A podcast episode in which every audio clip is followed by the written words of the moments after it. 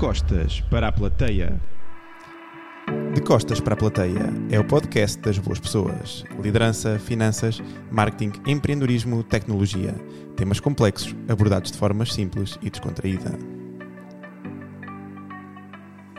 O episódio de hoje tem o apoio da To Be On, Consulting Marketing Analytics. Sabe mais em www.2b-on.com. Apoia-nos também em Laserprint, artes gráficas e publicidade. Podes consultar www.laserprint.pt para saber mais informações. E nunca é demais lembrar que durante a gravação dos nossos episódios, tanto eu como os meus convidados estamos acompanhados pelos parceiros e amigos da fábrica Coffee Roasters. A fábrica Coffee Roasters teve como objetivo, desde o início, trabalhar diretamente com os produtores e encontrar cafés únicos e que proporcionam experiências marcantes e que ajudem a difundir a cultura dos cafés especiais em Portugal. Hoje vamos provar um Jairo Arcila, através do método Aeropress, filtrado com café do campeonato da Colômbia.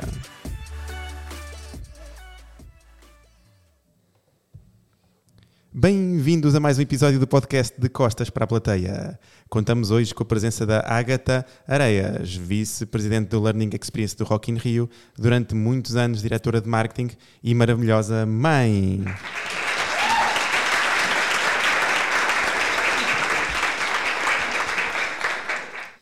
Querida Ágata, muito bem-vinda aqui ao nosso podcast. É um gosto ter-te aqui connosco. Ah, é uma alegria muito grande, João. Obrigada. Ah, Muito obrigado. Eu gostava que começasses por te apresentar aqui aos nossos ouvintes e dizer-nos onde é que podem encontrar nas redes sociais. Hoje em dia é um grande veículo de, da nossa promoção, não é? Autopromoção. Uhum. É, eu estou no Instagram, estou no LinkedIn, estou nessas duas redes, como a Agatha. Um, e apresenta-te um bocadinho, fala-nos um bocadinho aqui do teu, do teu percurso. Como é que tem sido uh, o teu percurso profissional e o teu percurso aqui em, em, em Portugal? Felizmente já é um percurso longo e recheado de coisas boas, muitos desafios, mas também muitas conquistas, muitas descobertas. Nossa, olha, eu não sei se algum dia eu já te falei, mas eu sou advogada, você sabia? Ah, sim, claro, das primeiras vezes que nos conhecemos, sim. Isso, então. Lá atrás, eu já fui advogada, mesmo trabalhei em escritórios muito grandes e conceituados, tributaristas brasileiros, e aí fui para os Estados Unidos para fazer é, uma pós-graduação em comércio exterior, mas para continuar na carreira de advogada. Ah, chegando lá, eu tive acesso à turma de marketing e comecei a ver aqueles livros lindos. Me levaram para uma palestra de- da diretora de marketing da Levis, nos Estados Unidos. Então, imagina, isso era em 99, naquele anfite- naqueles anfiteatros lindos da UC Berkeley. É, e desce telão, mostra filme, ela joga t-shirt, joga é, bonés. Eu falo, mas que festa! Isso é um trabalho? mas isso é, um é isso que eu quero fazer. Conclusão, mudei tudo e fiz a minha especialização em marketing eh, lá nos Estados Unidos durante um ano. E em 2000, quando vo- voltei para o Brasil, encurtando muito a história, consegui entrar no Rock in Rio.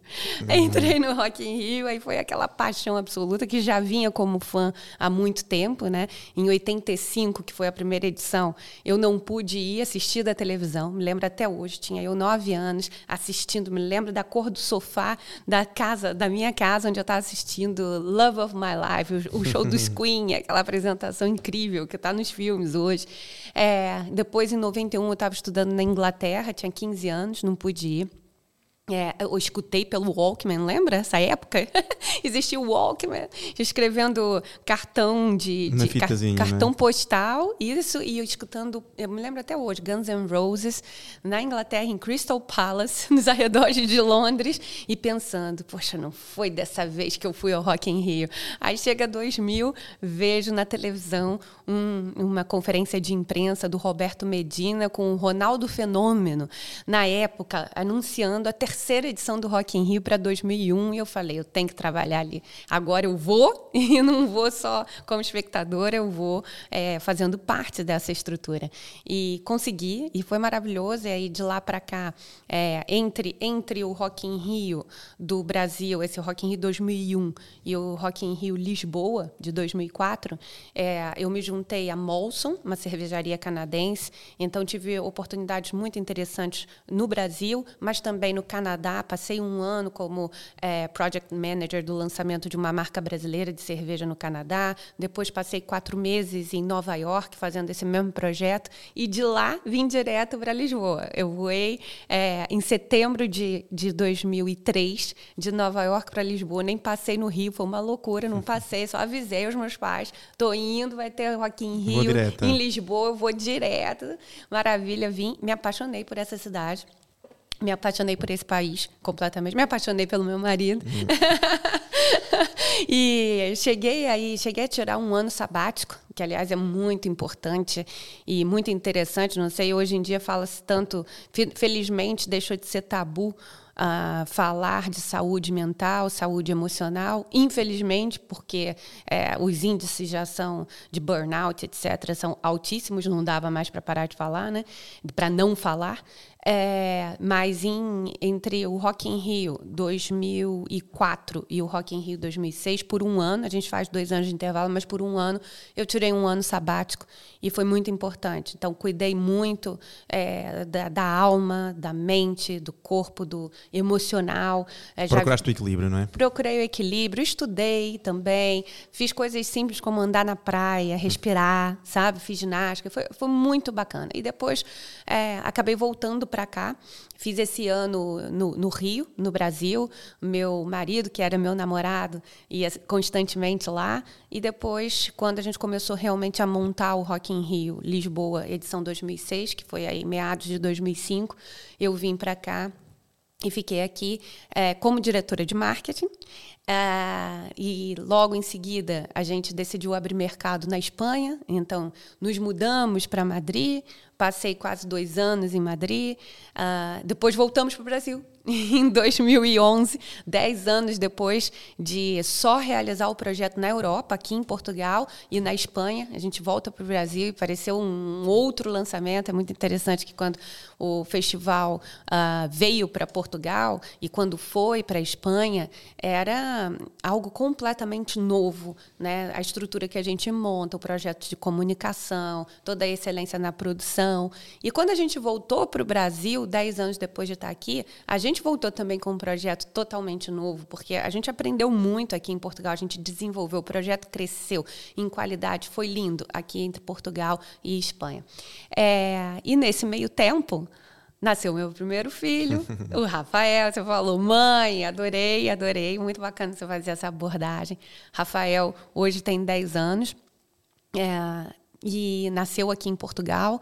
Logo a seguir a, a, ao nascimento dele, fomos eu, o Francisco, meu marido, e ele para o Brasil. Aí de lá fizemos, fiz algumas edições, fiz uh, 2013 e do, 2015 e 2017. Depois ficamos indo e vindo. Nasceu o Felipe. O Felipe vai fazer oito aninhos agora em maio. É, o Felipe nasceu no Brasil, mas os dois são, são têm dupla nacionalidade, né? E aí a gente veio de vez. Eu, eu ainda eu, eu digo que eu gestei o Rock in Rio Vegas, né, nos Estados Unidos, junto com o Felipe, eles são irmãos, porque fiz os nove meses, os nove meses né? de pré-produção toda é, do Rock in Rio Vegas, eu estive gestando o Felipe também, então foram os dois nascimentos quase juntos. E desde, desde então voltamos para Portugal, construímos uma casa e, e fincamos raízes aqui. Inclusive plantamos a nossa primeira árvore na nossa casa ah, há duas semanas com as crianças ajudando e foi muito bonito.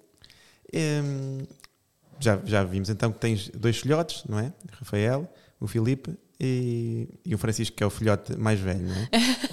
não, aliás, tem a Darla também. Darla é a, é, é a nossa filhinha de quatro patas. Ah, dá-se uma... bem com os filhotes? Sim, ela morre de ciúme, é muito engraçado. A gente, ela, ela né, a gente não pode abraçar os meninos, que ela quer também abraços. Ah, é? é? É uma husky. É possível. É um husky siberiana, é linda, branquinha, com cinzento, assim, maravilhosa. E a nossa filhota. E como é que tem sido essa experiência da maternidade? Eu acho fantástica. Que, que é, é o meu maior projeto, né? Eu acho impressionante, assim, é, e sem demagogia, porque eu sou uma pessoa que adora o meu trabalho. Eu amo o meu trabalho. Eu me, eu me realizo mesmo é, com o meu trabalho e a minha vida sem o trabalho seria, sem dúvida, menos rica. É, eu acho que a gente não tem que ficar trabalhando aqui com, com substituições, né? Ou é uma coisa ou outra. Eu acho que a gente pode querer a abundância de poder é, ter um ter pouco de tudo. Mundos, é? Exatamente. Então, me sinto muito feliz por ser casada com, com um homem maravilhoso, um companheiro, amigo, né, parceiro de todas as horas, com essas crianças lindas, é, uma casa bonita ao nosso gosto e é, tem os momentos de mãe tem os momentos de esposa, de mulher, tem os momentos de Ágata executiva, Ágata empreendedora, Ágata desbravadora, tem os momentos de filha. Felizmente eu tenho um privilégio imenso de ter os meus pais, Will e Eliane, é, muito presentes na minha vida. Sou filho, filha única e, e são muito presentes, são meus parceiros, mentores. A gente se fala todos os dias, nem que seja trocando áudios, porque eles ainda estão morando no Brasil, apesar da, da minha campanha para eles virem para cá, está cada vez mais acirrada. Isso, também acho. Eles vêm, eles vêm. Uh, então, acho que a maternidade, João, é um presente muito grande. É um presente, realmente, quando a gente olha, é um milagre, né? O que, que é isso da gente, é, é, de repente, ter o desejo de ter um filho, de repente, tem um filho é, sendo gestado no nosso corpo, de repente, nasce aquele bebezinho e daqui a pouco eles estão conversando com a gente, conversando, conversando, né, dando opinião, e a gente os ouve porque eles são inteligentes. É, é, é uma coisa incrível, é um milagre e é maravilhoso. Eu, por acaso, estava ontem, estava de férias com a, com a Jéssica e com a Bianca, e eu estava, estávamos a olhar para a Bianca e estávamos a conversar exatamente sobre isso, sobre o milagre que é, não é? Uhum. De, nascimento, o nascimento, Sim. a criação e o desenvolvimento deles enquanto isso. pessoas ainda acreditável. Isso. É uma experiência, uma experiência única. E como é que definirias maternidade? Se tivesse que escolher assim uma frase para, para definir maternidade, como é que, como é que definirias? Evolução. E evolução da própria mãe, do pai, evolução de toda uma família, progresso, sabe? É, abundância, porque eu vejo que não, não e, e, e, não é lugar comum. Muita gente fala isso quando nasce uma criança, nasce uma mãe, nasce um pai, nasce uma outra pessoa, nasce mesmo, é, porque a gente se descobre de uma outra maneira, né? E mesmo pessoas que são pessoas que têm vidas já felizmente uh, ricas de, de, de descobertas também, de aprendizados, de experiências, que é o meu caso, mas essa é inédita, né? Essa é inédita e é muito profunda e, e é muito são laços é, que, que, que, assim indestrutíveis, eu acho assim. E, e acho que é, a, você você olhar para um filho e ver nele um pouco de você, um pouco do seu marido, um pouco dos seus pais, você vê nele é, algumas até fraquezas, não são, não são, são coisas bonitas e são assim, puxa, isso aí ele herdou de mim. essa, essa ansiedade ou essa, essa mania, puxa vida. E agora, o que, que eu faço? Eu faço é, se eu cheguei à vida madura e já consigo identificar que fragilidades são essas, talvez eu possa. É mais fácil ajudar. Né? Ajudar, né? E, e sem contar que eu não sei, todos, uh, meu pai e minha mãe dizem que foi também assim com eles e que em todas as gerações os pais olham para os filhos e pensam como essa geração é mais é, evoluída, né? Está mais à frente. Sim, é a ordem natural das coisas, mas eu acho que a geração dos nossos filhos ela realmente é mais do que a nossa. É mais, muito mais. Eu acho que houve aí um salto qualitativo eh, gigantesco entre, entre a geração X, que é a minha, acho que você é millennium, mas entre a geração X e a alfa, que são os nossos filhos, é, é, muita discrepância. Né? Então, assim, eu não sinto isso, eu não sinto uma distância que nos afasta, nem eu, nem meu marido, porque nós somos muito ligados em educação, somos pessoas muito é, é, antenadas do que está acontecendo no mundo, e da mesma forma que a gente quer levar para eles aquilo que a gente tem como conhecimento, nossa bagagem, etc., a gente também está muito aberto sempre a ouvir deles, a tentar entender que neuroplastia é essa nova que tem, é, essas que trazem essas crianças, né? E a gente aprende. O mundo também mudou muito, não é? Muito. E esta evolução toda tecnológica que temos tido, a evolução alimentar, eh, tudo o que nos rodeia acaba por que as, as próprias crianças também são objetivamente uhum. diferentes, não é? Claro. E, as próprias oportunidades que elas também têm são uhum. muito diferentes daquelas que nós tivemos e que os nossos pais tiveram e que os pais uhum. dos nossos pais tiveram, portanto é Achei bom muito ver, interessante, né? me peguei ontem, ontem o Rafael de 10 ele já, ele já trabalha no iPad, já é obrigatório na escola ah, dele sério? ter o iPad, né? O, o Pipo, o, o Felipe também tem o iPad dele, mas é para brincar. O do Rafael já é para trabalho, ele está no quinto ano e até a quarta série não era necessário, a partir da quinta, do quinto ano é, tem que se ter na escola onde eles estudam. E aí é, ele estava, eu sabia que ele tinha que fazer um dever de casa, ele tinha tarefa de casa, falou que era de português, que era interpretação é, de um livro, ele estava lendo um livro dos cinco, estava é, fazendo a interpretação e quando eu vejo está ele no, no Minecraft. eu, Rafa, mas então, você não tinha que fazer exercício? Eu estou a fazer o exercício, mamãe. É, ele mistura, né? Fala português de Portugal, português do Brasil.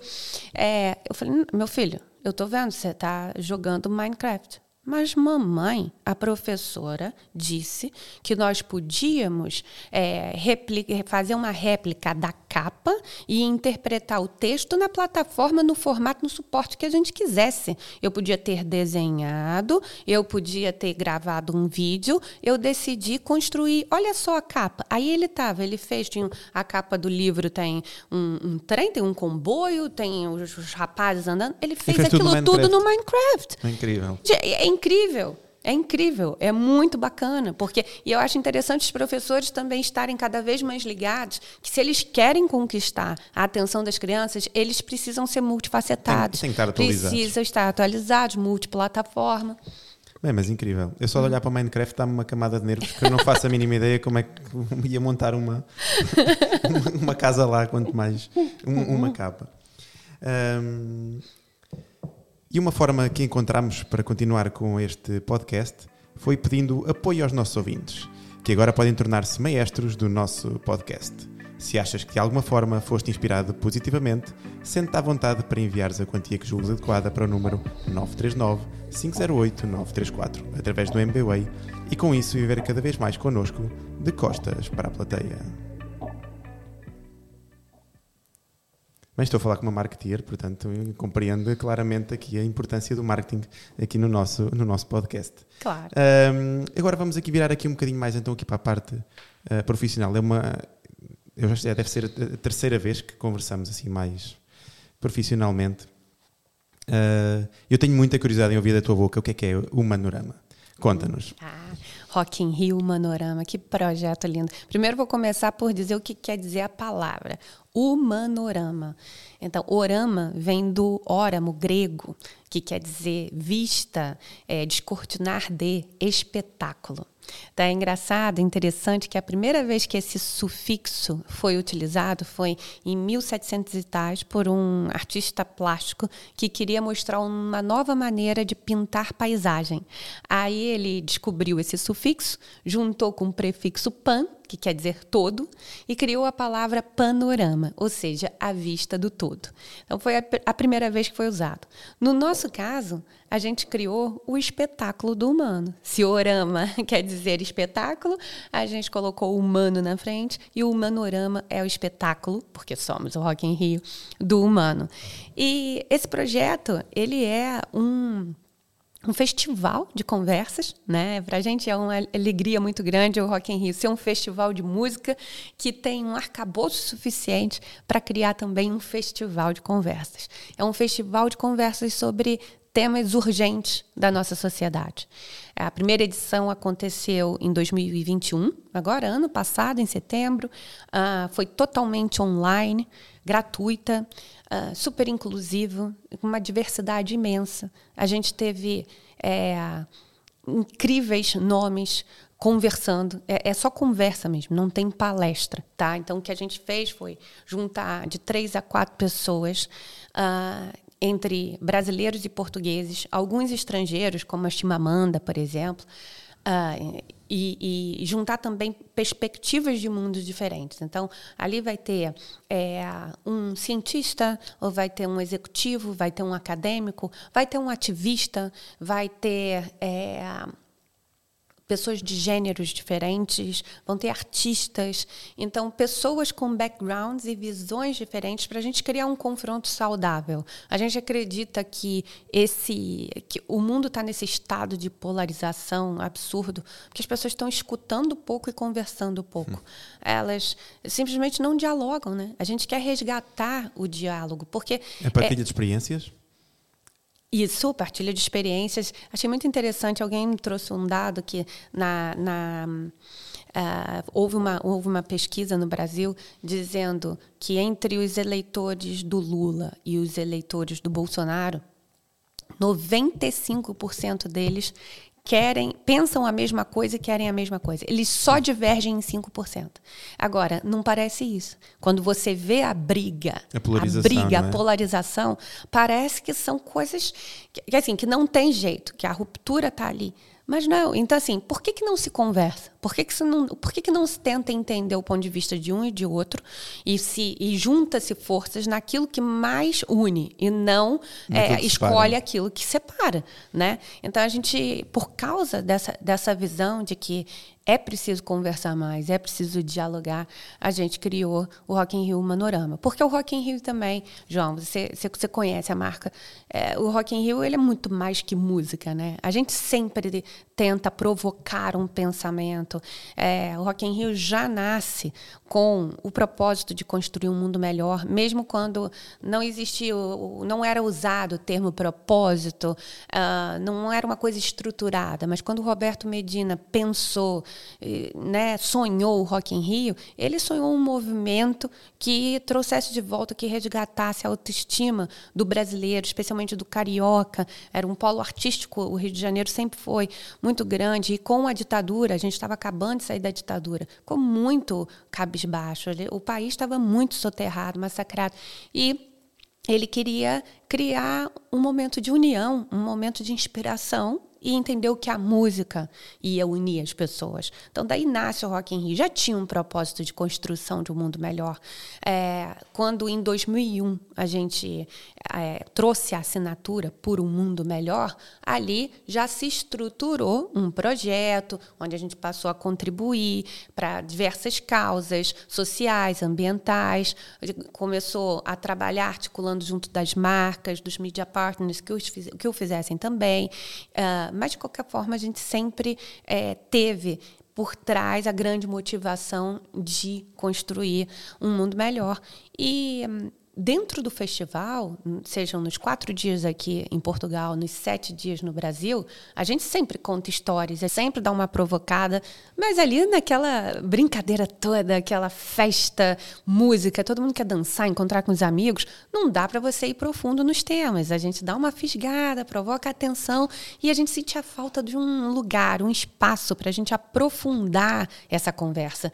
E o Rock in Rio Manorama se demonstrou o lugar perfeito para dar essa cauda longa aos temas que a gente suscita nas campanhas antes do festival é, e, e, dentro dos próprios dias de evento. Agora, o Manorama não é só sobre é, os temas do festival. Aliás, é, na primeira edição, em 2021, a gente tinha vivido a última edição de Lisboa em 2018, vivido a última edição do Brasil é, em, em 2019, e a gente não abordou nenhum tema ligado ao festival propriamente na programação. Uh, esse ano é que a gente vai, sim, além de vários outros temas, abordar aquelas conversas, se aprofundar nas conversas que a gente vai ter é, em cada espaço da cidade do rock de Lisboa e da cidade do rock do, do, do Rio de Janeiro. Então, por exemplo, dentro do universo Rock in Rio, que já foi divulgado, Rock in Rio Lisboa, e que eu posso dizer aqui, a Rock Street. A Rock Street fala sobre, sobre pluralidade, sobre diversidade, e a gente vai fundo nessa conversa. Já foi em 2021, no, no Manorama, desde é, toda a curadoria das pessoas que participam como dinamizadores, até os próprios temas, então são backgrounds diferentes, é um cientista, é um acadêmico, técnico, é, é um artista, são pessoas completamente diferentes que estão ali de gênero, de raça, é, de desejos e necessidades, né? Para que a gente realmente possa chegar é, a um ponto, um ponto comum, né? Chegar a um, che chegar a um consenso, por que não? Um, e agora fala-nos um bocadinho aqui do, do Rock in Rio. Estamos em ano organização, como é que tem sido? Muito trabalho? Muito trabalho, muito trabalho, mas muita felicidade é, corações aquecidos, né? É muita coisa, mas veja bem, a gente passou dois anos, como todo mundo passou, dois anos de grande incerteza, dois anos penosos para quem é da indústria do entretenimento, como nós, tem um orgulho gigantesco da nossa organização pela força que teve é, de se manter firme, de segurar a onda da, é, da, das equipes de Portugal, do Brasil, de dar toda assistência, muito afeto, muito carinho, além de manter os empregos, que é muito importante, mas é, todo cuidado, um, assim, sessões de saúde mental com especialistas, é, ajuda para que se as pessoas precisassem de é, acompanhamento profissional tivessem esse suporte da empresa. Então, com muito orgulho, a gente chega até aqui, uh, podendo ter pela frente a perspectiva real de finalmente voltar a ter não só Rock in Rio Lisboa, mas também Rock in Rio Brasil, não só os dois festivais, como também o Rock in Rio Academy de Portugal, o Rock in Rio Manorama, que junta os dois países. Faz e, a ponte, não é? Exatamente. E o Rock in Rio Academy Brasil. Então são cinco eventos, pelo menos, tá? Dos nossos maiores, os cinco vão acontecer esse ano.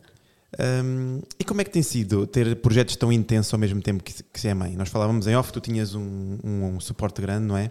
Mas como, é que, como é que é gerir essa parte toda da vida com projetos tão intensos? Sim, eu acho importante dizer isso. Acho importante admitir que eu tenho uma estrutura é, muito importante de pessoas nas quais eu confio muito, que nos ajudam em casa. O Francisco, meu marido, é fotógrafo, tem muita liberdade para gerir o tempo dele. Uh, com a questão do home office. O Rock in Rio já, já é uma estrutura bastante flexível, sempre foi, mesmo antes do advento da, da coisa do, do home office office, né? E depois de dois anos trabalhando de casa, é, é, a gente percebeu que é possível. E há, e há é, departamentos, há áreas que precisam de fato estar na cidade do rock. Imagina, estamos abrimos portas do evento em Lisboa em junho. Estamos em março, então as nossas estruturas já estão começando a ser construídas. Quando você tem a área de produção, está uh, na área de produção, de, de logística, de operações, de engenharia, claro que tem que estar tá no parque parque, porque a coisa está acontecendo ali agora. Tem outras áreas, como a minha, de Learning Experience, que, para começar, 50% do nosso tempo são calls com o Brasil. Então já são remotas. É, somos oito pessoas na equipe e três delas foram contratadas durante a pandemia, também remotamente.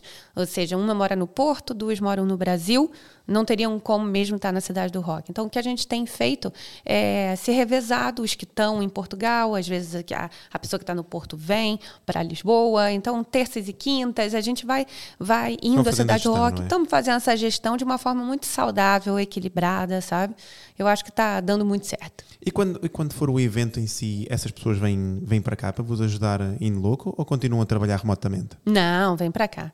Vem para cá e depois as que estão aqui vão para lá, né? É, é, a gente vai se dividindo.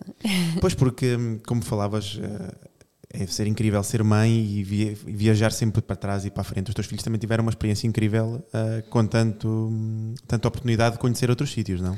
Sim, até o Rafael, que é o mais velho, uh, entrar prim no primeiro ano, a gente viajou bastante, né? Porque, de novo, como o Francisco tem essa flexibilidade é, por gerir o tempo dele, poder fotografar em outros lugares também.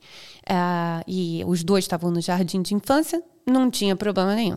Quando ele começou de fato a escola, a gente decidiu uh, ficar num lugar só e esse lugar foi Portugal.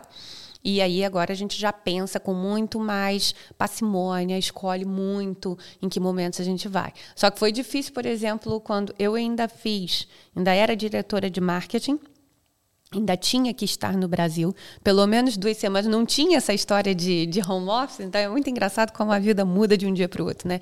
É, na edição te digo, na edição, entre a edição de 2016 e 2017 do Brasil, 16 daqui e 17 do Brasil, eu fui 13 vezes durante 3, 13 meses ao Brasil.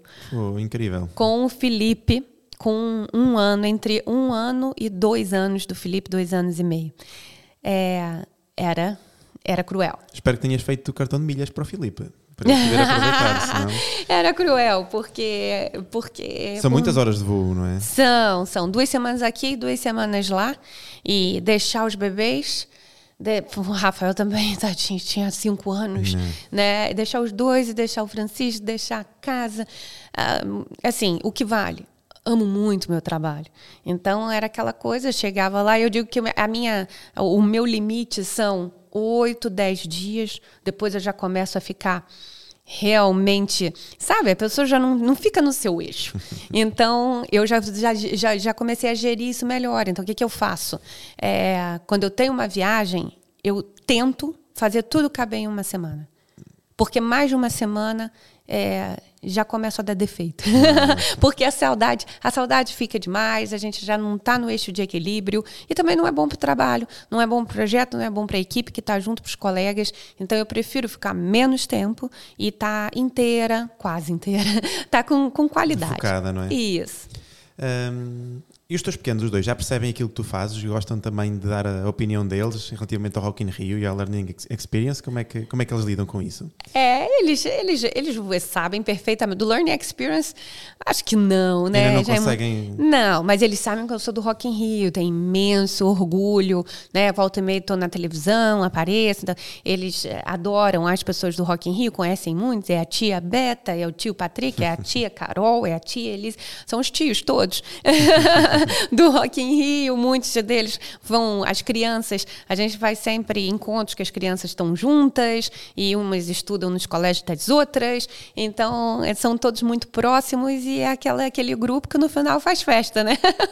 então para eles é, é espetacular. Um, tu és uma entusiasta do desenvolvimento pessoal. Uh, ser mãe ajudou nesse, nesse processo? Sentiste que a, a tua parte pessoal sofreu um desenvolvimento grande?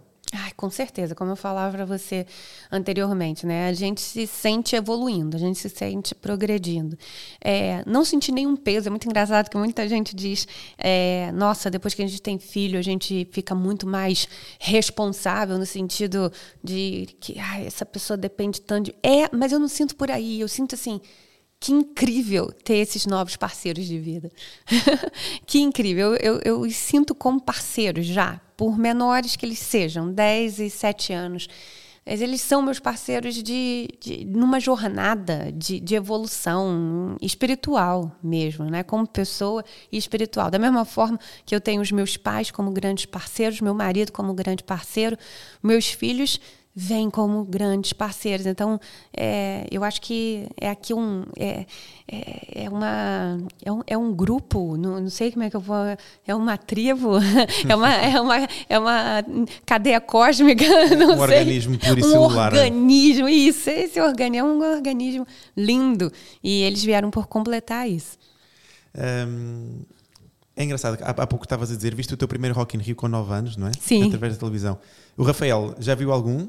Já foi. Já? Os dois já foram. Ah, o Rafa e o maravilhoso. Pipo. Foi muito interessante, porque a gente convidou. Primeiro que a gente convida sempre os amiguinhos, a Roberta sempre chama na escola, estão todos na mesma escola. É, fazemos uh, uh, excursões com as crianças da escola onde eles é, estudam para irem conhecer a cidade do rock uma semana antes. Ah, maravilhoso. Aí vem tudo, andam na roda gigante, nos brinquedos. Sem. Filas, isso é incrível. Sem filas, muito bacana. E depois, é, na edição passada, em 2018, eles foram e levaram, cada um levou três amiguinhos da sua sala e tal, e foram para assistir a Kate Perry. Ficaram ensaiando muito tempo as músicas da Kate Perry e vendo os videoclipes da, da Kate Perry uh, e estavam imaginando encontrar aquela rapariga do videoclipe.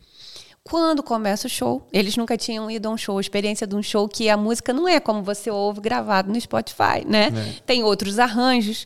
E chega a Katy Perry de cabelo curtíssimo, de outra cor, com as roupas totalmente eh, diferentes, cadê a Katy Perry? Ficaram ah. meio que revoltados, porque ela não tocou as músicas. Eu falei, tocou, gente. Ela tocou, mas não era, era com outro arranjo, mas estava muito diferente. E não era ela. Aquela não era a Katy Perry, era a Katy Perry. Mas isso na hora da Katy Perry, que já é o último show, era já o último show, já estavam cansados. Antes disso, curtiram muito a zona de games e tudo mais. E assim, a cidade do rock, aqui de Lisboa, é uma coisa mais. Né? É uma experiência. A do Brasil tem uma magnitude arquitetônica incrível, é toda plana, era o, o antigo Parque Olímpico, né?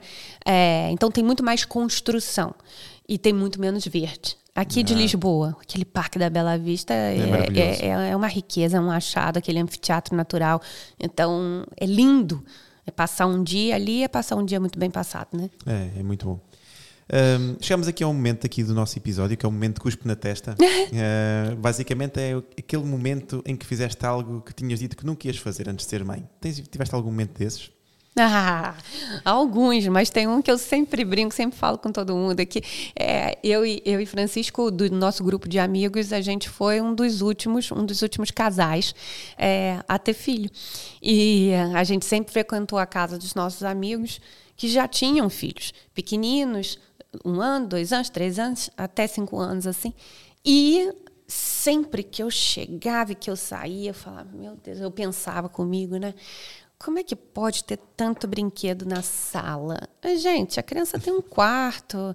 É, por que, que não, os brinquedos não ficam lá? É só dizer, é só dizer, brinca no quarto, porque não tem essa de chegarem os amigos, visitem, não sei o que, você vai fazer um jantar e tem bonecas, tem carrinhos, tem coisas espalhadas pela sala. Isso nunca vai acontecer comigo. Na nossa casa tem, não tem só o quarto deles, tem um quarto de brincar, tudo planejado para eles brincarem, mas para onde que eles vêm? Eles querem estar no eles, família. Né? Exatamente. Então, se bobear. Não, eles têm, chegam ao cúmulo do, de, nos meus móveis, da sala de estar, da sala de jantar, ter sempre, imagina, tem quatro, cinco gavetas, uma tem que ser deles ou uma de cada um, entendeu?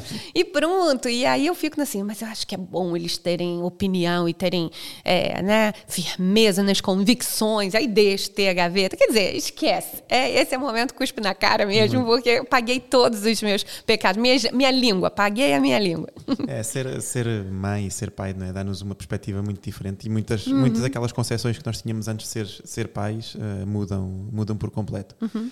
Um, bem, chegamos aqui ao fim daqui do nosso, do nosso, do nosso episódio. Uh, não sei se queres deixar aqui alguma mensagem aqui aos nossos ouvintes, até para eles comparecerem no Rock in Rio deste ano, não é? E no, no Manorama. No Manorama e no Rock in Rio Academy, que é uma formação executiva com base no modelo de negócios do Rock in Rio.